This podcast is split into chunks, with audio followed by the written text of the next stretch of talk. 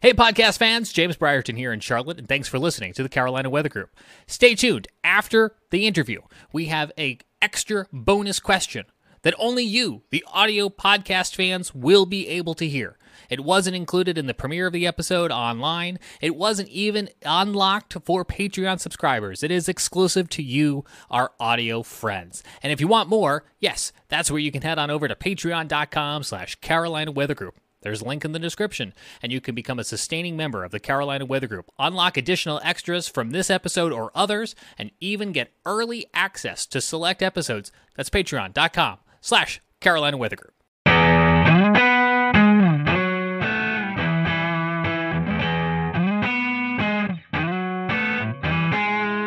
Hello, everyone. Welcome to the Carolina Weather Group. We're happy to have you this evening. Tonight's guest is Joshua Werman. He works at the Center for Severe Weather Research, and you may have seen Josh on a few storm chasing shows on TV. We're going to talk a little bit about that as well tonight with all the research he's been doing lately with the active tropical season and just kind of generally talking about his career. So we're happy to have Josh with us tonight. Towards the end of the show, we'll let Josh give out some information, social media websites. That way you can follow more of his content. So be sure to stick around towards the end of the show for that. So Josh, welcome to the show. We're happy to have you. We'll kind of give you our first question that we ask all of our first-time guests is, how did you get hooked into this crazy weather world that we all like to follow? Well, it's been decades for me. You can see all the gray hair here. As a kid, I loved physics and math and things like that. And weather was just always a passion for me. I had a little weather station in my backyard and one of those little Taylor instruments, Maxman thermometers, and a weather station. I was old school before the internet. So I always liked weather. It was changing all the time. And it was just a great way to apply my nerdy passions of physics and math to something that was really interesting. A lot of interesting challenges and problems still to be solved. So one way or another, I've been into weather for 50 years. So Josh, before you got started with the DOW projects and everything that you've been working on recently, you actually used to work with the Air Force on nuclear winter simulations, I guess you could say. Could you tell us a little bit about that? That's something I knew nothing about before doing a quick Google search yesterday. Wow, I was going to say, somebody had some old resume out there. I went to school. I went to MIT, was kind of nerdy. I dropped out for 3 years. So, do what I say, not what I do, but I dropped out of school for 3 years. And went to work as a consultant for the Air Force Geophysics Laboratories. And there was a group there that was working on modeling of a nuclear winter. There was a pretty hot topic back in the 80s. And the premise basically was that if a lot of nuclear bombs were dropped, this was a different world back then. We were really thinking about the Soviet Union and the fact that some giant nuclear war would happen with thousands of nuclear bombs dropped.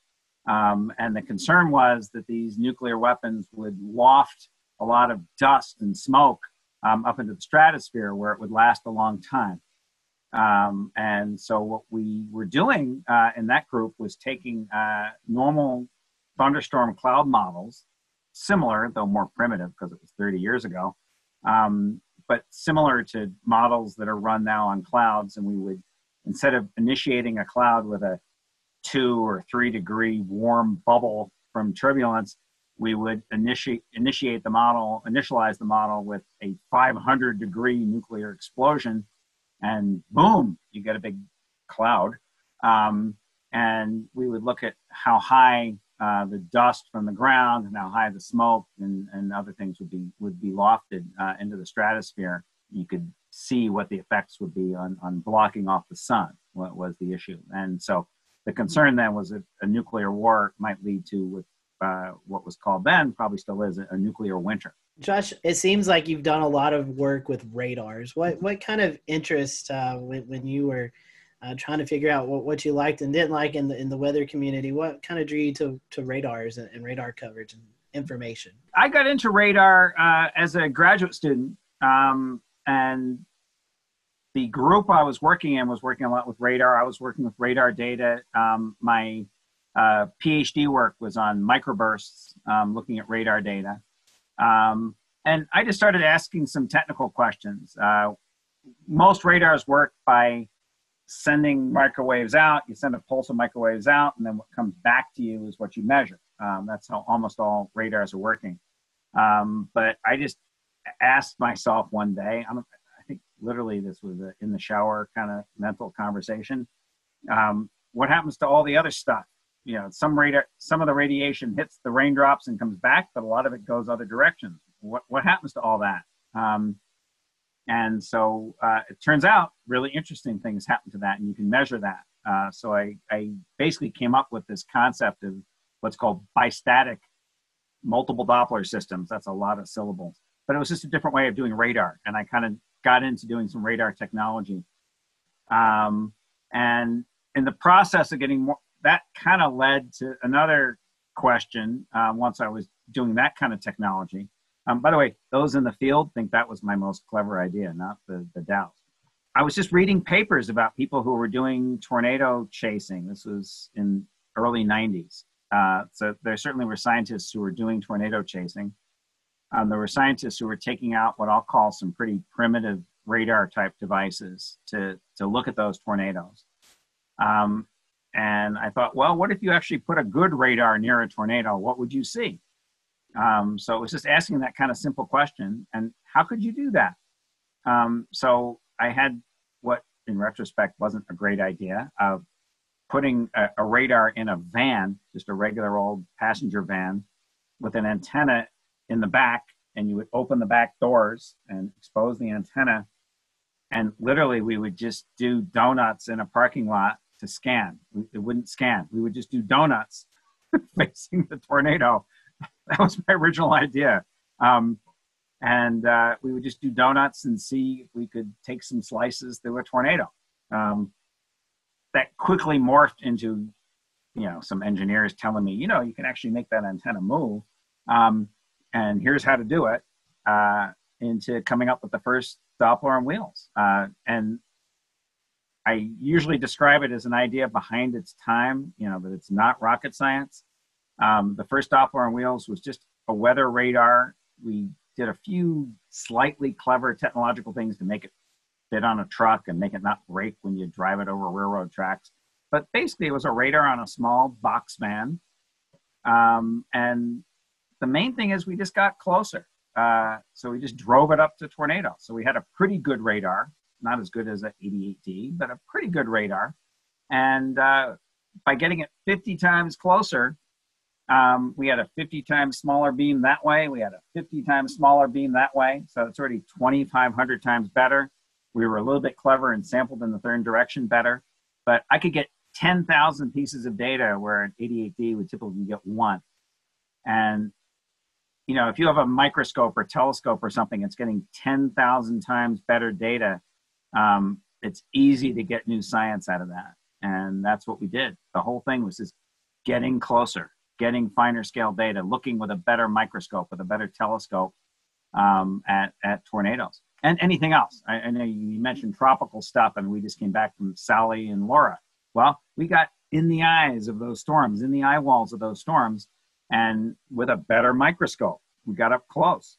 And so we're seeing lots of things you just can't see from farther away with our technology.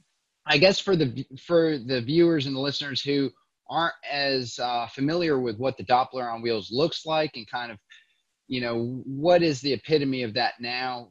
I guess some basic descriptions of what it's like having a Doppler on wheels, what's the size of it, and kind of what's the situations that you would prefer to drive it into? Are there other things besides scanning tornadoes and hurricanes that you find it useful for? Sure. So let me start out. I'll back up one step and start just in case there's some people who don't even really have a great feel of what radars do. I mean, radars basically send out a narrow beam. It's kind of like a flashlight beam, as narrow as you can get it. And they're scanning through storms of whatever type and trying to get the smallest details that you can by scanning that flashlight beam back and forth. The Doppler on wheels is basically putting all that radar stuff and that flashlight on a truck so we get closer to things. I was just explaining how if you get 50 times closer, you're getting maybe 10,000 times better data. So anything we drive it closer to, we're seeing better data. I use an analogy sometimes of whoever it was who invented the first microscope. So he points it at his finger, he can see details of a fingerprint. You can point it at pond water and sees paramecians. You can, almost anything you point it at, you're going to see much finer scale detail. So that's what we do with these Doppler on wheels on trucks. So the fundamental concept is just a pretty good radar. Actually, lately we've made very good radars on trucks. So the first ones were just pretty good radars on trucks. What we've done is we've made our trucks better, but we've also made the radars a lot better. So now we have dual polarization radar. So we can see the difference between hail and rain if they're making, you know, rain has kind of hamburger shaped raindrops, whereas hail is these big ugly things they're tumbling. We can tell the difference with dual polarization.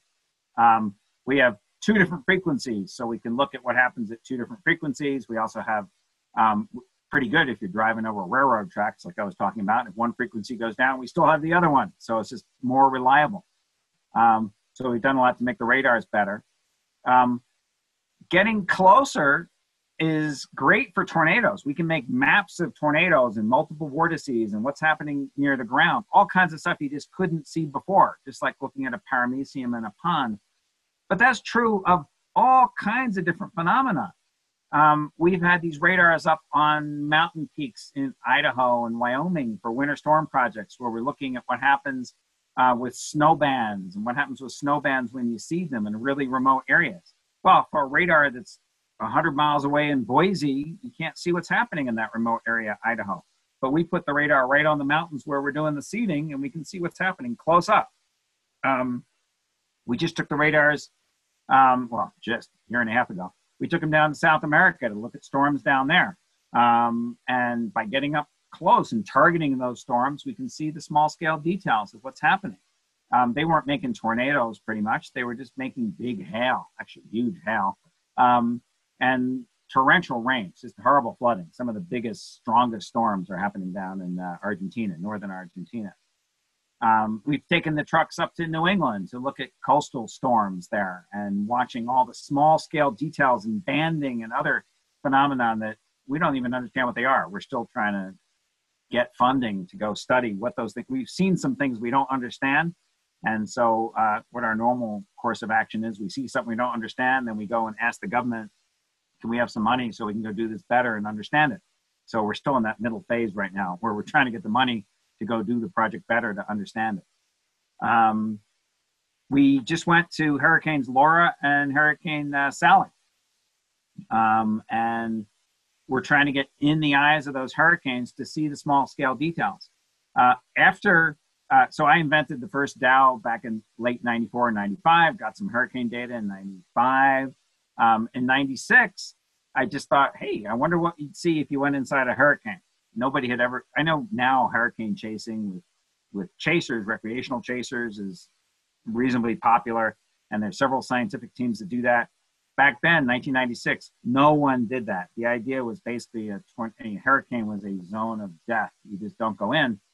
But we thought, well, it's not so much worse than an RFD or something. Maybe we can do it, right? So we went in really kind of scared. We were pretty anxious, and we went to Hurricane Fran back in 1996. We deployed, I think, 5 miles from the coast, really far from the coast, something I just wouldn't do by choice anymore, and deployed on a runway at Wilmington Airport, really scared. We had all these emergency ideas of running into the shelter at the airport if anything bad happened, if we flipped over or went airborne. We just didn't know what would happen. But we got amazing data. We discovered a whole new phenomenon. It turns out the wind in hurricanes doesn't just blow straight. It's actually blowing like a corkscrew. There's these boundary layer rolls, and those rolls are mixing strong winds down to the ground where you get these streaks of stronger winds. But over the ocean in particular, it's mixing the warm, soupy air up from the ocean surface and feeding the storm and measuring that flux of not only momentum downwards, but warmth energy upwards is really important, critical for these hurricane intensification models. If you've noticed from actually Sally and from Laura, The track forecasts are pretty good. Even 2 or 3 days ahead of time, you pretty much know where that storm's going to go, but you don't know what the intensity is going to be that well. And rapid intensifications happened both in Laura and in Sally right before landfall that weren't really that well forecast. So understanding that corkscrewing is really important. So just by going in, we discovered a whole new phenomena, which was quite exciting for us going into a hurricane. You know, how do you deal with the potential for, you know, radiation issues coming off of the radar? Because obviously you don't want to be in the dome of an 88D while it's running. I'm pretty sure similar situations with the DOW. You don't want to be right in front of it, obviously. How do you all, is anything special you have to do to mitigate that? So in very loose terms, radiation comes in 2 types. One is ionizing radiation, and the other is non-ionizing radiation.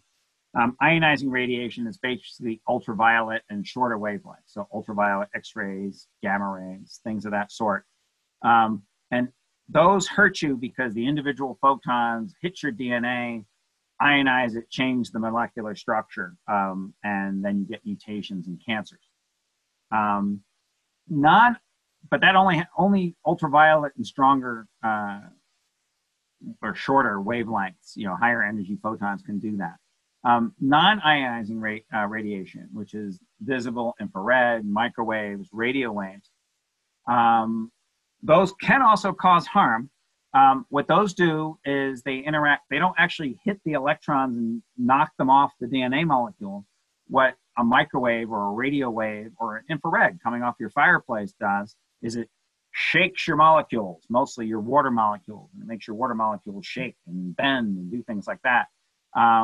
And then those water molecules, the bending and stuff and shaking is not so bad, but what happens is then they, as they lose that energy, they heat things up. That energy basically degrades into heat. So the way a microwave oven hurts you would be if you got heated up, if it heated your tissue. And in theory, a radar or a microwave or something like that could heat your tissue and hurt you if it raised your body temperature. So if it heated up your eyeballs or your brain or your liver or something up to some dangerous temperature, that would be bad for you. But it takes a lot of energy to do that. Now, and a lot of energy focused in a small area to do that. So your microwave basically makes about a kilowatt of energy, but it's focused on a small area like that to heat up your muffin, right? Or whatever you're trying to heat up. A radar, so let's say the DOWs, they might put out on the average a kilowatt or 2 kilowatts of energy, but it's spread over this huge dish. So in fact, an 88D, I would stand in front of the dish of an 88D. It would not heat me up that bad because sure, it's putting out an average of a kilowatt. It puts out a megawatt for a microsecond. But on the average, you know, it does that 1,000 times a second. On the average, it's putting out about a kilowatt. Now that kilowatt compressed in this much space, if you put your hand on the waveguide of the 88D or a DOW, it would be like holding a light bulb. It would hurt you because of that heat. You know, well, actually old style light bulbs. See, now I'm gonna date myself. Not these LEDs you kids use, you know, the old incandescent light bulbs like we used to use. But you know, an old incandescent light bulb, if you held it, it would hurt you. Right? But if you stood 2 meters away, it would not hurt you. The brightest light bulb 2 meters away is not going to hurt you. Pretty much these radars, when you're a couple meters away, like an 88D or a DOW, are not going to hurt you by heating you up enough. Now, there can be exceptions. There are some military radars which have more power if you got super close to them. I think cell phone towers, microwave links. There's some things where you can get an energy density that's pretty high. And if it's an energy density that's enough to heat up your eyeballs or interior, you know, several degrees, like a fever, then that would cause harm. But in general, we don't believe, the best medical knowledge that we have is that this low degree of heating from 88Ds, from DOWs, from things like that, from light bulbs, from standing out in the sun, you know, you get heating from standing out in the sun, probably doesn't hurt you. Now, that said, As with anything, if you Google on the internet, and there's 6 billion people out there, you'll find some people who have some alternate theories about anything, right? Google Flat Earth Society if you want to, you know, prove that theory. And so there are people who believe that these pulses and things like that can cause harm in some other ways. I don't think they're right. There really isn't medical evidence that they're right, but there are some concerns over that. I had a question. I wanted to kind of switch gears a little bit away from hurricanes and tornadoes and maybe talk a little bit about your work with lake effect snow. I was curious just, you know, how is the DOWs used to look at lake effect snowstorms, and what are some of your favorite places to set up along the Great Lakes? So we did two lake effect snowstorm studies in the last several years. The most recent was called OWL, which I forget what it stands for, Ontario something, lake effect snow.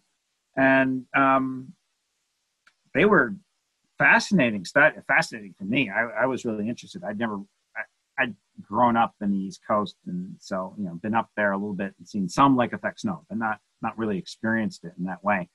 We based in Oswego, New York, and the idea was to look at Lake Ontario lake effect. You know, lake effect snow happens, I'll say very, very loosely, you know, cold air comes over warm lake, you get moisture and heat coming up from the lake, and you get convection. Lake Ontario is deeper. Lake Ontario, Lake Erie get a lot of lake effect, but Lake Erie freezes over in the winter, and basically that warmth and moisture coming up stops. So the lake shuts off. Lake Ontario is deeper, has more mixing, so it stays, you know, open for business, they say, for most of the winter, usually the whole winter. So we based in Oswego, which was on the southeast side of the lake. And with the DOWs, we could operate different places along the lake. So we went as far west as Buffalo, as far east as the Canadian border, up on the northeastern side of Lake Ontario. And what we did the fall before the project is we scouted out lots of potential sites where we could park our radars. We had 3 radars up there, and we were trying to operate them in triplets to triangulate on the different parts of the storm. And depending on the forecasts, we would drive to site 1, 2, and 3, or site 15, 16, 17, wherever it was along the lake, and then scan there for the duration of the storms. Sometimes it was a bust and the bands didn't happen where we thought they would. Sometimes it was pretty amazing. These bands would happen right there. And very impressive snow. You get these, it was kind of windy. We were always right along the lake, so it was particularly windy, 30, 40 knot winds sometimes. And so we had these ground blizzard conditions, very low visibility, not a lot of moisture, you know, huge snow ratios, 20-to-1 kind of thing. But it would just be blowing like crazy, so you couldn't see anything. And the snow rates, you know, I remember one day, you know, we're getting 6 inches an hour. I mean, it's just, can't believe that. I couldn't. It's just amazing amounts of snow coming down. Again, over the course of the winter, it wasn't like there was 8 feet of snow on the ground. It would kind of compress between storms because it was such fluffy stuff. But these bands were quite impressive. Some of the bands had little cells in them, which almost looked like miniature supercells. We get these little mesovortices, or what we call them mesovortices, M-I-S-O, because they were pretty small, kilometer or so in scale. Weaker than tornadoes, but these pretty pronounced spin-ups. So we were mapping those out. It seemed like those were associated with some enhancements in the snow and changes in the type of snow crystals. So those were pretty interesting. So Josh, as we wrap this up tonight, let's just talk briefly about some of your TV appearances. People may remember you from the Discovery Channel show Storm Chasers and other shows that you're on. So let's talk about some of those experiences and any memorable moments from those shows. Yeah, so tornado work, you know, that gets, you know, off and on, kind of ebbs and flows, gets a lot of media attention at times. It's pretty interesting. It's dynamic. It's people out there next to danger. You know, I was going on at great length again about, you know, potential risks and dangers in El Reno. Discovery Channel was a very different character of show, because instead of just doing a documentary type of thing like we've done with History Channels and Nat Geos and Novas, they wanted to film something which was kind of documentary-like, but then evolved into being more reality show-like, and multiple seasons of reality show. And so that was an interesting kind of thing to do. I think both cultures struggled with that. I think we managed to do some things which were worthwhile. Discovery Channel funded and supported a lot of our science, and they stuck with us during uncertain seasons where we weren't getting a lot of data, but other seasons where we got good things. I think we were probably very difficult. You know, reality shows thrive on people who want to be on TV and who want to act up, and it's known that the more crazy you are and the more outrageous and the more you scream or have fights or do whatever, the more you're going to be on TV and the more it's going to be interesting. That is the opposite of what boring scientists like me want to do. I mean, we are just not into that. And so getting enough interesting TV out of people like me, I think, is a real challenge. Dealing with people who are trying to make a drama show and not do serious business like I want to do is a challenge for us. But that match was made, and it worked pretty well. Now, eventually, I think they got tired of us. You know, we were in there a lot in seasons 1 and 2, and then in season 3, they were trying to bring in more interesting people, and in whatever, season 4, I don't know if I'm catching these seasons right, but, you know, we basically were out of it. Maybe we made some cameo appearances, but they just wanted more exciting chaser-type activity, and the science aspect wasn't as important to them. I wish they kept doing science more, but that's not what sell, you know, they're trying to sell pickup trucks and, you know, and pills or, you know, whoever advertises on Discovery Channel. It's a business. So I'm sure they were making commercially sensible choices for what's good there. As we were making choices for what was good for our science. I mean, we didn't care about pickup trucks. What we cared about was getting good data.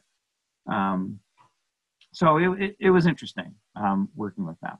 For those who are listening or watching the podcast or the live stream, if folks want to learn more about what you guys are doing with the DOW project and all the other things you're doing, how can they do that? Do you have social media, website our folks can follow? So first, because I'm old, but second, actually, because of Discovery Channel, I basically don't do social media. So first of all, my phone number here at home is not under my name. I don't have a Facebook page. The problem was just, I think they had 3 million people watching that show. Let's say 1 out of 1,000 of them are crazy, right? I don't want emails or Facebook or stalking or, you know, phone calls from that 1 in 1,000 who are crazy. So I basically never got involved with any of that sort of thing. That's so old, it probably wouldn't matter anymore. But so how can they do it? I mean, we have a very... We're just not good at publicizing our stuff. We have a bad web page that's mostly out of date. Every so often we update it with something. I think we put some Hurricane Laura stuff on it. Like I said, I don't do Facebook. Maybe some of my team members do. We are just, I don't know, boomers. We don't do that kind of thing much. I will say this, I'll give you a plug for your website. It's cswr.org, and I do see the article there about the DOWs being deployed during Hurricane Laura. So if you want to check out the website, in fact, that's how I got in touch with you, Josh. So okay, yeah. So yeah, check that out. So, but we appreciate. Go ahead. Sure, I said that's the best formal thing is that website, and I try. I don't even do it. I mean, actually, back in the day, I used to actually type HTTP, which also was probably a boomer thing, but. I have somebody on my team and I say, hey, put some link to our Washington Post article on there if you can. So sometimes we get some things like that. Maybe there's something about our fire, but you know, so we went to this Cameron fire and got data, and I don't know if that's on our webpage. I don't know how you find out about it. I mean, we're just not good at publicizing ourselves. No, we need some influencers on our team, I think.